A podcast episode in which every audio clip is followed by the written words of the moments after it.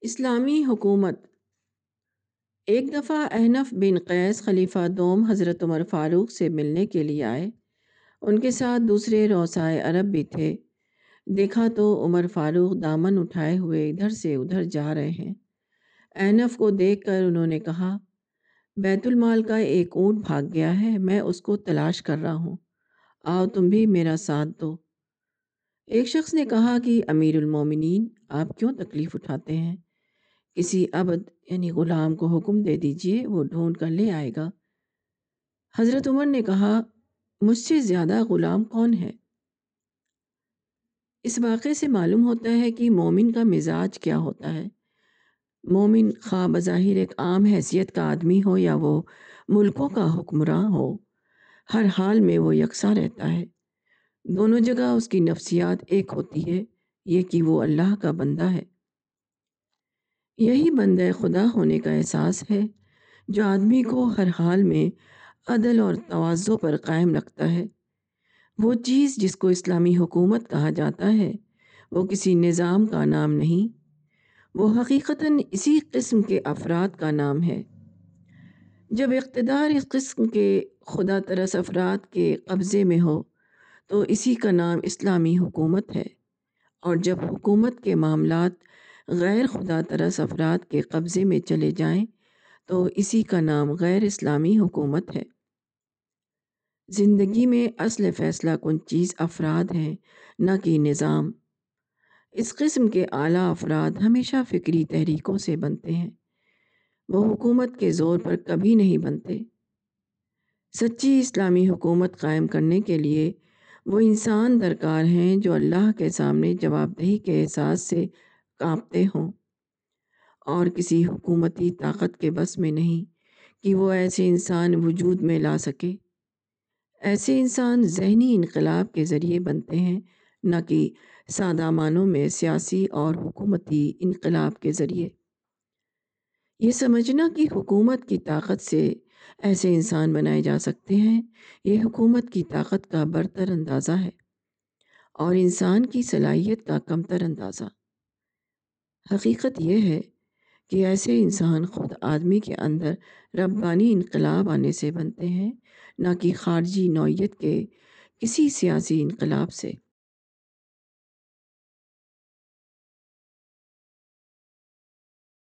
ذاتی محنت۔ حضرت عبد الرحمن بن عوف مشہور صحابی ہیں۔ وہ مکہ میں پیدا ہوئے، انہوں نے حضرت ابو بکر صدیق کی تبلیغ سے اسلام قبول کیا۔ ہجرت کا حکم آنے کے بعد اپنا وطن چھوڑ کر مدینہ چلے گئے۔ وہ اسلام کی تمام مہموں میں شریک رہے۔ خلیفہ سوم حضرت عثمان کے زمانے میں وفات پائی۔ ہجرت کے بعد رسول اللہ صلی اللہ علیہ وسلم نے مہاجرین اور انصار کے درمیان مواخات قائم کی تھی۔ اس کے مطابق حضرت عبد الرحمن بن عوف کی مواخات حضرت سعد بن ربی انصاری سے قائم کی گئی۔ وہ جب حضرت سعد کے گھر گئے تو انہوں نے کہا کہ اے میرے بھائی، میں مدینہ میں سب سے زیادہ مال والا ہوں۔ آپ اس کو دیکھ لیں اور میرا آدھا مال اپنے لیے لے لیں۔ حضرت عبد الرحمن بن عوف نے کہا کہ اللہ آپ کے مال میں آپ کو برکت دے، مجھے تو آپ بازار کا راستہ بتا دیں۔ چنانچہ انہوں نے حضرت عبد الرحمن بن عوف کو بازار کا راستہ بتا دیا۔ وہ بازار گئے اور خرید و فروخت کی اور کافی نفع کمایا۔ حضرت عبد الرحمن بن عوف نے مدینہ کے مقامی بازار سے اپنا کام شروع کیا تھا۔ اس کے بعد ان کا کام بڑھا اور وہ اپنے تجارتی قافلے شام کے ملک بھیجنے لگے، جو اس زمانے میں بین اقوامی تجارتی منڈی کی حیثیت رکھتا تھا۔ انہوں نے اپنے اموال سے اسلام اور مسلمانوں کی بہت زیادہ مدد کی۔ ایک مہم کے موقع پر انہوں نے رسول اللہ صلی اللہ علیہ وسلم کو چالیس ہزار دینار دیا۔ ایک بار پانچ سو گھوڑے اور پانچ سو اونٹ دیے۔ غزو تبوک کے موقع پر دو سو اوقیہ سونا دیا۔ ایک بار سات سو اونٹ سامان خوراک سے لدے ہوئے شام آئے۔ وہ سب کا سب ماں اونٹ انہوں نے صدقہ کر دیا۔ ان کا اکثر مال انہیں تجارت کے ذریعے حاصل ہوا تھا۔ حضرت عبد الرحمن بن عوف مکہ میں اپنا مکان اور اپنی جائیداد رکھتے تھے۔ وہ سب انہوں نے چھوڑ دیا۔ مدینہ میں ان کے لیے موقع تھا کہ وہ وہاں کے مالدار ترین شخص کا آدھا مال بلا محنت حاصل کر لیں مگر اس کو بھی انہوں نے قبول نہیں کیا۔ انہوں نے اللہ کے دیے ہوئے ہاتھ پاؤں پر اور اپنی محنت پر بھروسہ کیا۔ اللہ نے ان کے کام میں اتنی ترقی دی کہ وہ مدینہ کے سب سے بڑے مالدار بن گئے۔ لینے والا شخص خود سب سے زیادہ دینے والا شخص بن گیا۔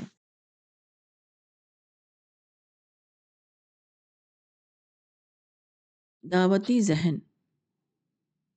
خلیفہ عمر بن عبدالعزیز کی سلطنت کے حدود سندھ اور بخارا سے لے کر مراکش اور اندلیس تک، بلکہ فرانس تک پہنچے ہوئے تھے۔ مگر آپ کے اندر ذرا بھی عیش اور گھمنڈ نہ تھا۔ آپ نے خلافت کا کام اتنے عادلانہ انداز سے چلایا کہ مفتوحہ ممالک میں بھی شمار لوگ مسلمان ہو گئے۔ آپ کے زمانے میں جراح بن عبداللہ خراسان کا گورنر تھا۔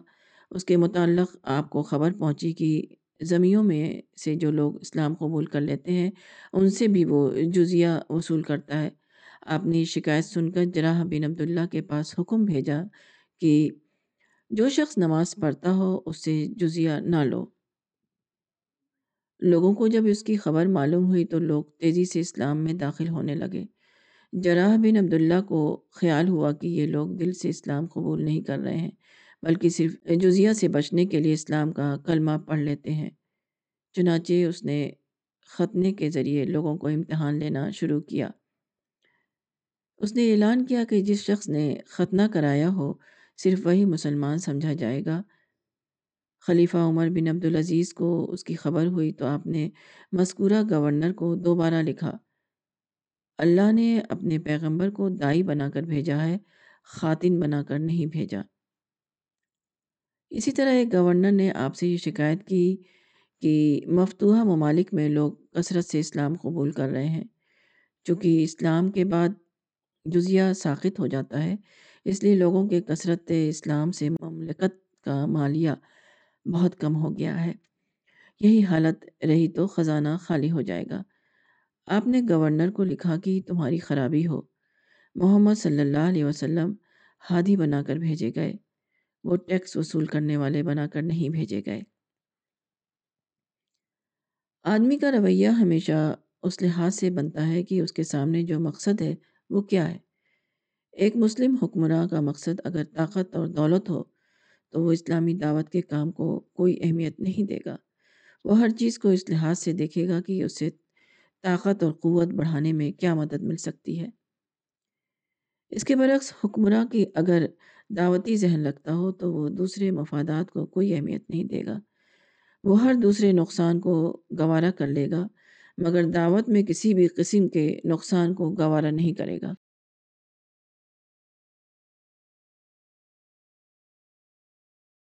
جواہر بھوک نہ مٹا سکے۔ مستعصم باللہ عباسی دور کا آخری خلیفہ تھا، جس نے بغداد میں حکومت کی۔ تاتاریوں کے سردار ہلاکو خاں کے ہاتھوں وہ چھ سو چھپن ہجری میں ذلیل طریقے سے مارا گیا۔ یہی وہ خلیفہ ہے جس کے زمانے میں تاتاریوں نے مسلم سلطنت کو برباد کیا۔ انہوں نے اتنے مسلمان قتل کیے کہ دریائے دجلہ کا پانی سرخ ہو گیا۔ اس کے بعد انہوں نے مسلمانوں کے عظیم الشان شاہی کتب خانے کی کتابیں جمع کی اور دجلہ میں ڈال دیں۔ تو کہا جاتا ہے کہ دجلہ کا پانی ان کتابوں کی سیاہی سے کالا ہو گیا اور عرصے تک کالا رہا۔ مستعصب باللہ کے پاس زر و جواہر کا زبردست خزانہ تھا، مگر اس کو اس نے تاخانوں میں بند کر رکھا تھا۔ اس نے اپنے شیعہ وزیر القمی کے مشورے پر اپنے فوجیوں کی تنخواہیں روک دیں تاکہ ملکی محاصل میں کمی کو پورا کیا جا سکے۔ اس کے بعد اس نے فوج کی بہت بڑی تعداد کی چھٹی کر دی۔ عربوں کی بہادری اور فوج کی کثرت کی وجہ سے تاتاریوں کو بغداد کی طرف رخ کرنے کی ہمت نہیں ہوتی تھی، مگر القمی جو عباسی اقتدار کو ختم کر کے علوی اقتدار لانے کی خاطر تاتاریوں سے مل گیا تھا۔ اس نے جب ہلاکو خاں کو فوج کی کمی کی خفیہ خبر دی تو اس کی ہمت ہو گئی۔ اس نے بغداد پر حملہ کیا اور اس کے بعد اتنے ظالمانہ طریقے پر اس کو ختم کیا کہ اس کی کوئی دوسری مثال شاید انسانی تاریخ میں نہیں ملے گی۔ بغداد کی تباہی کے بعد خلیفہ مستعصم باللہ جیل خانے میں بند کر دیا گیا۔ اس کو کھانا پانی بھی نہیں پہنچتا تھا۔ ایک روز بھوک پیاس سے بیتاب ہو کر خلیفہ نے ہلاکو کے پاس پیغام بھیجا کہ وہ اس کے لیے کھانے پینے کا انتظام کر دے۔ ہلاکو نے حکم دیا کہ خلیفہ کے محل سے جو بے شمار زر و جواہر حاصل ہوئے ہیں، ان کا ایک تشت خلیفہ کے پاس لے جاؤ۔ خلیفہ نے جب زر و جواہر سے بھرا ہوا تشت دیکھا تو اس نے کہا، مجھے کھانے کی ضرورت ہے اور جواہرات کھائے نہیں جا سکتے۔ ہلاکو نے جواب دیا، جب زر و جواہر تمہاری بھوک نہیں مٹا سکتے تو تم نے کیوں نہ ایسا کیا کہ یہ جواہرات تم اپنی فوج کو دے دیتے اور ان کے ذریعے اپنے ملک کے دفاع کا انتظام کرتے۔ اس کے بعد ہلاکو خان نے حکم دیا کہ اس کو اسی بھوک پیاس کی حالت میں قتل کر دیا جائے۔ چنانچہ وہ ذلت کے ساتھ مار ڈالا گیا۔ تاریخ میں اس طرح کے کتنے ہی واقعات ہیں جو انسان کو سبق دے رہے ہیں کہ وہ حرص اور حق تلفی کا طریقہ چھوڑ دے اور قناعت اور انصاف پسندی کا طریقہ اختیار کرے۔ مگر تاریخ میں بہت کم ایسی مثالیں ملیں گی جبکہ انسان نے ان واقعات سے اپنے لیے کوئی سبق سیکھا ہو۔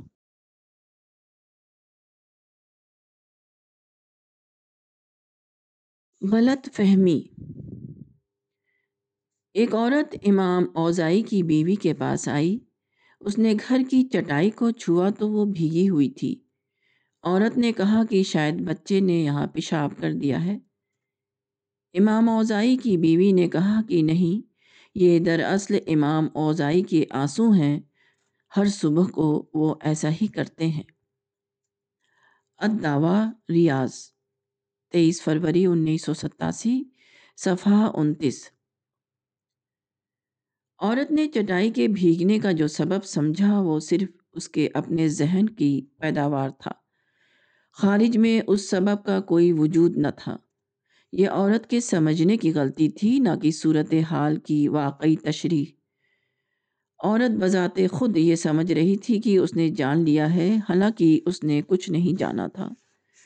اس نے اپنی لا علمی کو علم قرار دے لیا۔ اس نے محض ذاتی خیال کے تحت ایک رائے قائم کر لی۔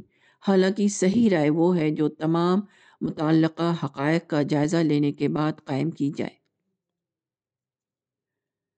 اکثر حالات میں آدمی اپنی ذہنی سطح کے مطابق رائے قائم کرتا ہے۔ عورت کی ذہنی سطح وہی تھی جس کا اظہار اس کے سوال میں ہوا۔ اس نے اپنا یہ سوال کسی بری نیت سے نہیں کیا اور نہ وہ جھوٹ بولی۔ اس کے باوجود وہ مکمل طور پر غلطی پر تھی۔ اس کی غلطی کی سادہ سی وجہ یہ تھی کہ وہ اپنی ذات سے اوپر اٹھ کر سوچ نہ سکی۔ اپنی روزانہ کی زندگی میں وہ جس چیز کا تجربہ کر رہی تھی، اسی پر اس نے دوسرے کے معاملے کو بھی قیاس کر لیا۔ جس چیز سے وہ خود دو چار تھی، اسی کو اس نے دوسرے کی طرف منسوب کر دیا۔ یہ مثال بتاتی ہے کہ آدمی کو دوسرے کے متعلق رائے قائم کرنے میں حد درجہ محتاط ہونا چاہیے۔ عین ممکن ہے کہ وہ دمو شیخ کو بول الصبی سمجھ لے۔ جو واقعہ اپنے اندر ایک بندے کے خوف خدا کی کہانی لیے ہوئے ہے، نادانی کی بنا پر وہ اس کو دنیا پرستی کا نتیجہ قرار دے بیٹھے۔ جو واقعہ آخرت کی یاد دلانے والا ہے، وہ اس کے ذہن میں صرف دنیا کی یاد دلانے والا بن جائے۔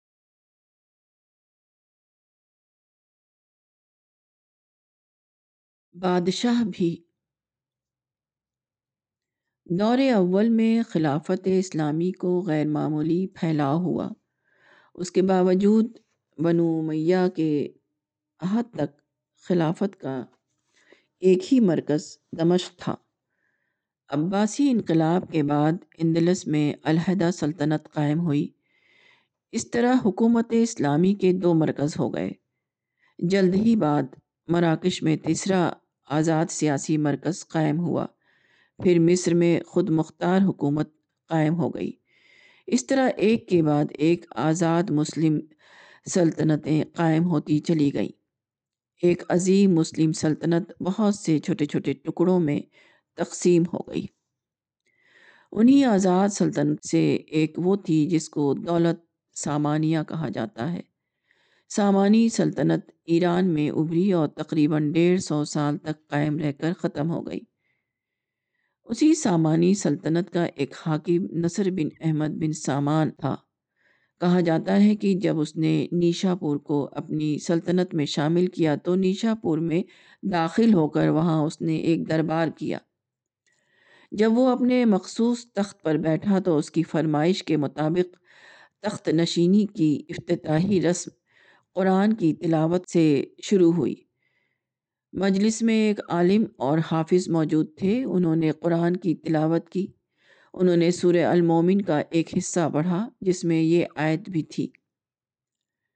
جس دن کی وہ ظاہر ہوں گے، اللہ سے ان کی کوئی چیز چھپی ہوئی نہ ہوگی۔ آج بادشاہی کس کے لیے ہے؟ اللہ واحد و قہار کے لیے۔ المومن سولہ۔ مذکورہ بزرگ جب قرآن پڑھتے ہوئے اس آیت پر پہنچے تو سلطان نصر بن احمد پر لرزہ تاری ہو گیا۔ وہ حیبت زدہ ہو کر تخت سے اتر پڑا۔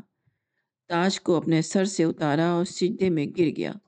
اس نے کہا، اے میرے رب، بلا شبہ بادشاہی تیری ہے، نہ کہ میری۔ سلطان کو جس چیز نے تخت سے اترنے پر مجبور کیا، وہ اس کی حقیقت پسندی تھی۔ یہ حقیقت پسندی بلا شبہ انسان کی سب سے بڑی صفت ہے۔ حقیقت پسند انسان ہی سچائی کا اعتراف کرتا ہے۔ حقیقت پسند انسان ہی اس دنیا میں اعلیٰ کارنامے انجام دیتا ہے۔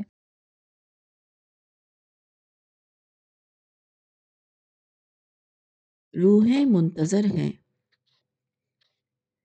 کریٹ یونان کا ایک جزیرہ ہے۔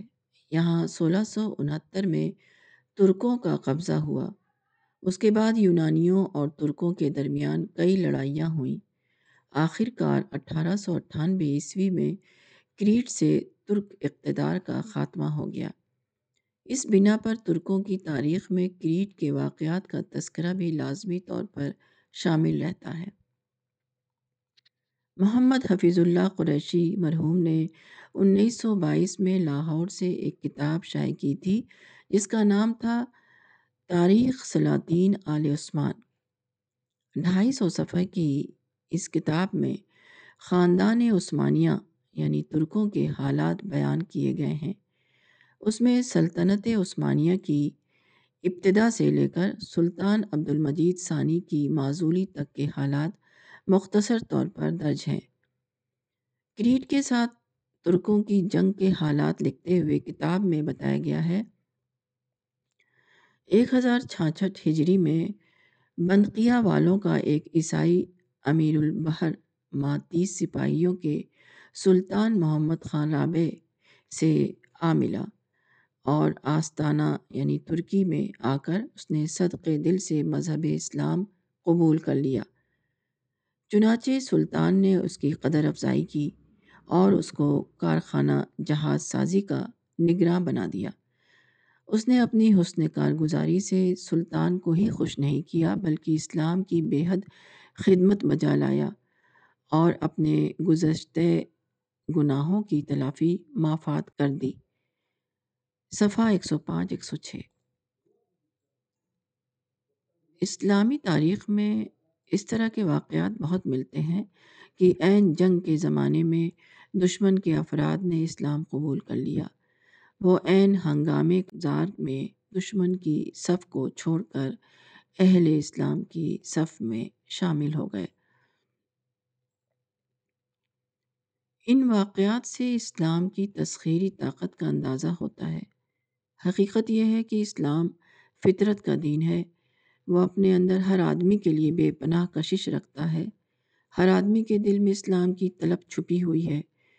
ہر روح اس انتظار میں ہے کہ کب موقع ملے اور وہ خدا کی آبادی دنیا میں داخل ہو جائے۔ اسلام کی تسخیری طاقت اتنی زبردست ہے کہ جنگ بھی اس کے لیے رکاوٹ نہیں، عداوت کی فضا بھی اس کی راہ میں حائل نہیں۔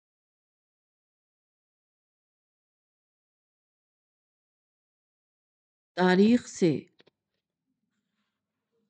روجر دوم، ایک ہزار پنچانوے، گیارہ سو چون، سسلی کا بادشاہ تھا۔ وہ نارمن سلطنت کا بانی تھا۔ قرون وسطی کے مغربی بادشاہوں میں اس کو ایک ممتاز مقام حاصل ہے۔ اس کا دارالسلطنت پیلرمو تھا۔ روجر دوم نے سسلی کو ایک خوشحال ملک بنا دیا، ایک مضبوط انتظامیہ قائم کی۔ طاقتور بحری بیڑا تیار کیا روجر دوم کو یہ کامیابی ایک مغربی مورخ کے الفاظ میں اس لیے ملی کہ اس نے سسلی کو یورپی اور عربی علماء کا مرکز بنا دیا تھا Roger made Sicily a meeting place of European and Arabic scholars. Ali Idrisi اسی راج روجر دوم کا ہم عصر تھا، وہ مراکش میں پیدا ہوا۔ اس نے اسپین کی یونیورسٹیوں میں اعلیٰ تعلیم حاصل کی اور ایشیا اور افریقہ اور یورپ کے سفر کیے۔ وہ علم جغرافیہ میں اپنے وقت کا سب سے بڑا ماہر تھا۔ انسائکلوپیڈیا برٹانیکا انیس سو چوراسی کے مقالہ نگار نے لکھا ہے کہ روجر دوم نے علی دریسی کو سسلی بلایا تاکہ اس کے لیے وہ دنیا کا ایک نقشہ بنائے۔ علی دریسی روجر دوم کا ایک قریبی دوست اور مشیر تھا۔ سسلی کے اس نارمن بادشاہ کے دربار میں علی دریسی سرکاری جغرافیہ داں کے طور پر رہا۔ Al-Idrisi was a close friend and advisor to Roger II, at whose court he served as official. Roger II invited Al-Idrisi to Sicily to make a map of the world for him. گزرے ہوئے زمانے میں مسلمانوں کو جو اونچا مقام ملا اور انہوں نے ساری دنیا میں اسلام کا جو غلبہ قائم کیا، اس کا راز یہی تھا یہ عظمت انہیں نہ احتجاج اور مطالبے سے ملی اور نہ تیر اور تلوار سے یہ عظمت انہیں صرف اس لیے ملی کہ وہ دنیا کے لیے مفید بنے۔ انہوں نے علوم و فنون میں اتنی ترقی کی کہ وہ دنیا کے فکری امام بن گئے۔ انہوں نے صدیوں تک انسانیت کی علمی رہنمائی کی۔ انہوں نے دنیا کو وہ دیا جو دنیا کے پاس موجود نہ تھا۔ یہی امامت کا راز ہے، ماضی کے لیے بھی اور حال اور مستقبل کے لیے بھی۔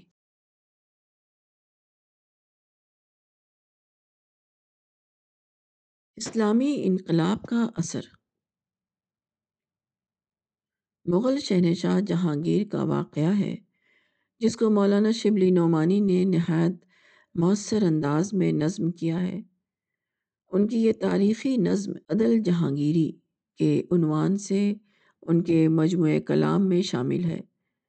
اس واقعے کے مطابق جہانگیر کی محبوب ملکہ نور جہاں نے ایک شخص کو بلا سبب تپنچہ مار کر قتل کر دیا۔ یہ معاملہ شرعی مفتی کے سامنے پیش ہوا۔ علامہ شبلی کے الفاظ میں مفتی شرع نے بے خوف صاف کہا، شرع کہتی ہے کہ قاتل کی اڑا دو گردن۔ مفتی کے اس فتوے کے بعد نور جہاں، جہانگیر اور تمام درباری اپنے کو بے دست توپا محسوس کرنے لگے۔ بظاہر اس کے سوا کوئی صورت نہ تھی کہ نور جہاں کو اس جرم کی سزا دی جائے اور مقتول کے بدلے اس کو قتل کر دیا جائے۔ آخر کار مقتول کے ورثائے دیت لینے پر راضی ہو گئے اور اس طرح نور جہاں کی جان بچ گئی۔ کیونکہ خون بہا بھی تو شریعت میں ہے ایک امر حسن۔ بعد کے زمانے میں جبکہ اسلام کی تاریخ میں بادشاہوں کا دور شروع ہو گیا، اس قسم کے واقعات کثرت سے پائے جاتے ہیں۔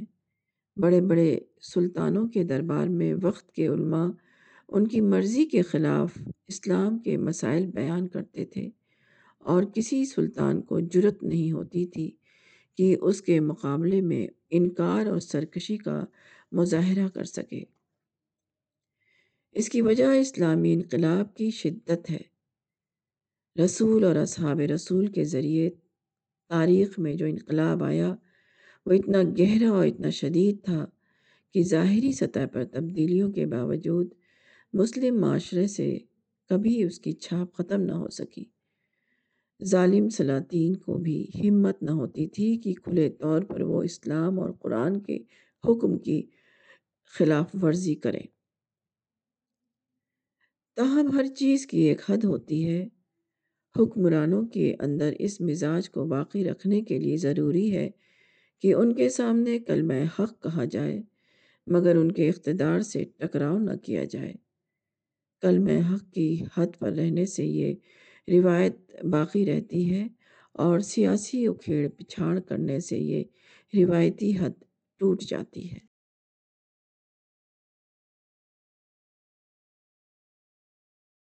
ٹوٹا ہوا پتھر۔ لال قلعے کے سیر کرنے والا جب اس کی بلند و بالا عمارتوں سے گزر کر اس کے میوزیم میں پہنچتا ہے، تو وہاں جو چیزیں اسے دیکھنے کو ملتی ہیں، ان میں سے ایک وہ ٹوٹا ہوا پتھر ہے جو وسیع حال کے ایک کونے میں رکھا ہوا ہے۔ اس پتھر پر قدیم زمانے کے کسی خاص محل کا قطع تاریخ کندہ ہے، جو مغل بادشاہ نے سولہ سو بیالیس عیسوی میں بنوایا تھا۔ مگر یہ خاص محل آج کہیں موجود نہیں ہے۔ البتہ یہ پتھر دہلی کے پرانے قلعے میں پڑا ہوا پایا گیا تھا۔ وہاں سے اٹھا کر اس کو لال قلعے کے میوزیم میں دوسری تاریخی چیزوں کے ساتھ رکھ دیا گیا۔ اس ٹوٹے ہوئے پتھر پر جو فارسی قطع عمدہ کتابت کے ساتھ درج ہے، اس کا ایک مصرع یہ ہے۔ ہمیشہ بعد بزیر سپہر بو قلموں یعنی خاص محل تعمیر کرانے والے بادشاہ کی سلطنت آسمان کے نیچے ہمیشہ قائم رہے۔ مگر آج نہ خاص محل ہے اور نہ اس کا بنانے والا بادشاہ۔ اور نہ اس شاعر کا کہیں وجود ہے۔ جس نے بادشاہ اور اس کے محل میں دائمی عظمت کا نشان دیکھا تھا۔ صرف ایک ٹوٹا ہوا پتھر اس بات کی یادگار کے طور پر باقی ہے کہ تین سو برس پہلے اس ملک میں ایسا کوئی واقعہ پیش آیا تھا کہ بادشاہ نے اپنی عظمت و اقتدار کے نشان کے طور پر ایک محل بنایا اور وقت کے فنکار نے منظوم الفاظ میں اس کی تصدیق کی اور پھر اس لفظی تصدیق کو پتھر کی تختی پر کندہ کر دیا گیا۔ جب بھی کسی کو زمین پر اقتدار حاصل ہوتا ہے، تو وہ یہی سمجھتا ہے کہ اس کا اقتدار ہمیشہ باقی رہے گا۔ وہ وقتی واقعے کو مستقل واقعہ سمجھ لیتا ہے۔ مگر زمانے نے کبھی کسی حکمراں کے اس خیال کی تائید نہیں کی۔ مگر عجیب بات ہے کہ اگلا حکمراں جو پچھلے حکمراں کے محل کے ٹوٹے ہوئے پتھر کو میوزیم میں رکھتا ہے، وہ دوبارہ اس غلط فہمی میں مبتلا ہو جاتا ہے کہ اس کا اقتدار ہمیشہ زمین پر باقی رہے گا۔ دنیا کا سب سے زیادہ عام واقعہ یہ ہے کہ آدمی پر موت آتی ہے، وہ عروج و زوال کے قانون کا شکار ہوتا ہے۔ مگر آدمی اس سب سے زیادہ عام بات سے سب سے کم نصیحت لیتا ہے۔ شاید اس سے زیادہ انوکھی بات اس زمین پر اور کوئی نہیں۔ ہر زندگی جو آج شاندار اور کامیاب دکھائی دیتی ہے، وہ کل ایک ٹوٹا ہوا پتھر بن جاتی ہے۔ ہر پھول مرجھاتا ہے اور ہر مکان کھنڈر بن جاتا ہے۔ مگر عجیب بات ہے کہ آدمی اس سے کوئی سبق نہیں لیتا۔ ٹوٹے ہوئے پتھروں کے ہجوم میں وہ اپنے بارے میں یہی سمجھتا رہتا ہے کہ اس کا پتھر کبھی نہیں ٹوٹے گا۔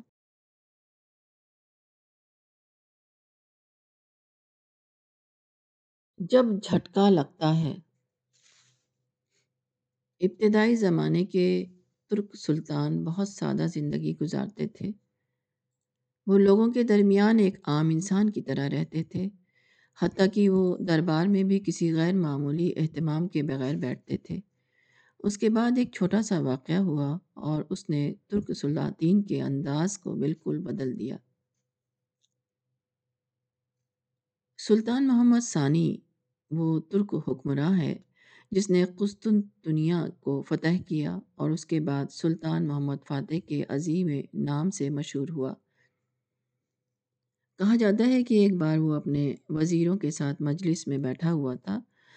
اس اسنا میں ایک کسان کوئی فریاد لے کر حاضر ہوا۔ یکساں قسم کے لوگوں کے درمیان وہ سمجھ نہ سکا کہ وہ کس سے مخاطب ہو۔ اس نے کہا، تم میں سے سلطان کون ہے؟ سلطان محمد فاتح نے ایک دیہاتی کی زبان سے یہ الفاظ سنے تو وہ اس کو بہت ناگوار گزرے۔ اس نے محسوس کیا کہ دیہاتی نے بھرے مجمع میں اس کی توہین کر دی۔ وہ اٹھ کر خاموشی سے اپنے محل کے اندر چلا گیا۔ اس کی سادہ مزاجی پر اس کا احساس سلطانی غالب آ گیا اور اس کے بعد سے اس نے وزیروں اور درباریوں کی مجلس میں بیٹھنا بند کر دیا۔ سلطان نے اب یہ طریقہ اختیار کیا کہ وہ لوگوں سے الگ ایک دریچے کے پیچھے بیٹھتا اور وہاں بیٹھ کر اپنے وزیروں کی باتیں یا لوگوں کی درخواستیں سنتا۔ دھیرے دھیرے مزید تبدیلی آئی اور بات کو یہ اصول بھی باقی نہ رہ سکا۔ سلطان سلیمان اعظم کے دور سے ایسا ہوا کہ سلاطین ترکی نے وزیروں کی مجلس میں شرکت بالکل بند کر دی۔ اس کے بعد یہ ہونے لگا کہ وزرائے کی مجلس صدر اعظم کے ساتھ بیٹھ کر بحث و مشورہ کرتی اور اس کے بعد وہ جس فیصلے تک پہنچتی اس کو صدر اعظم سلطان تک پہنچا دیتا۔ سلطان اس کو سن کر اپنا حکم سنا دیتا، جو اس باپ میں آخری ہوتا۔ آدمی کا حال یہ ہے کہ وہ عام حالات میں بالکل ٹھیک ہوتا ہے، مگر جب اس کے نفس کو کوئی جھٹکا لگتا ہے تو اچانک وہ بدل جاتا ہے۔ سچا انسان وہ ہے جو غیر معمولی حالات میں بھی درست رہے، جھٹکا لگنے کے بعد بھی جس کی اندر تبدیلی نہ آئے۔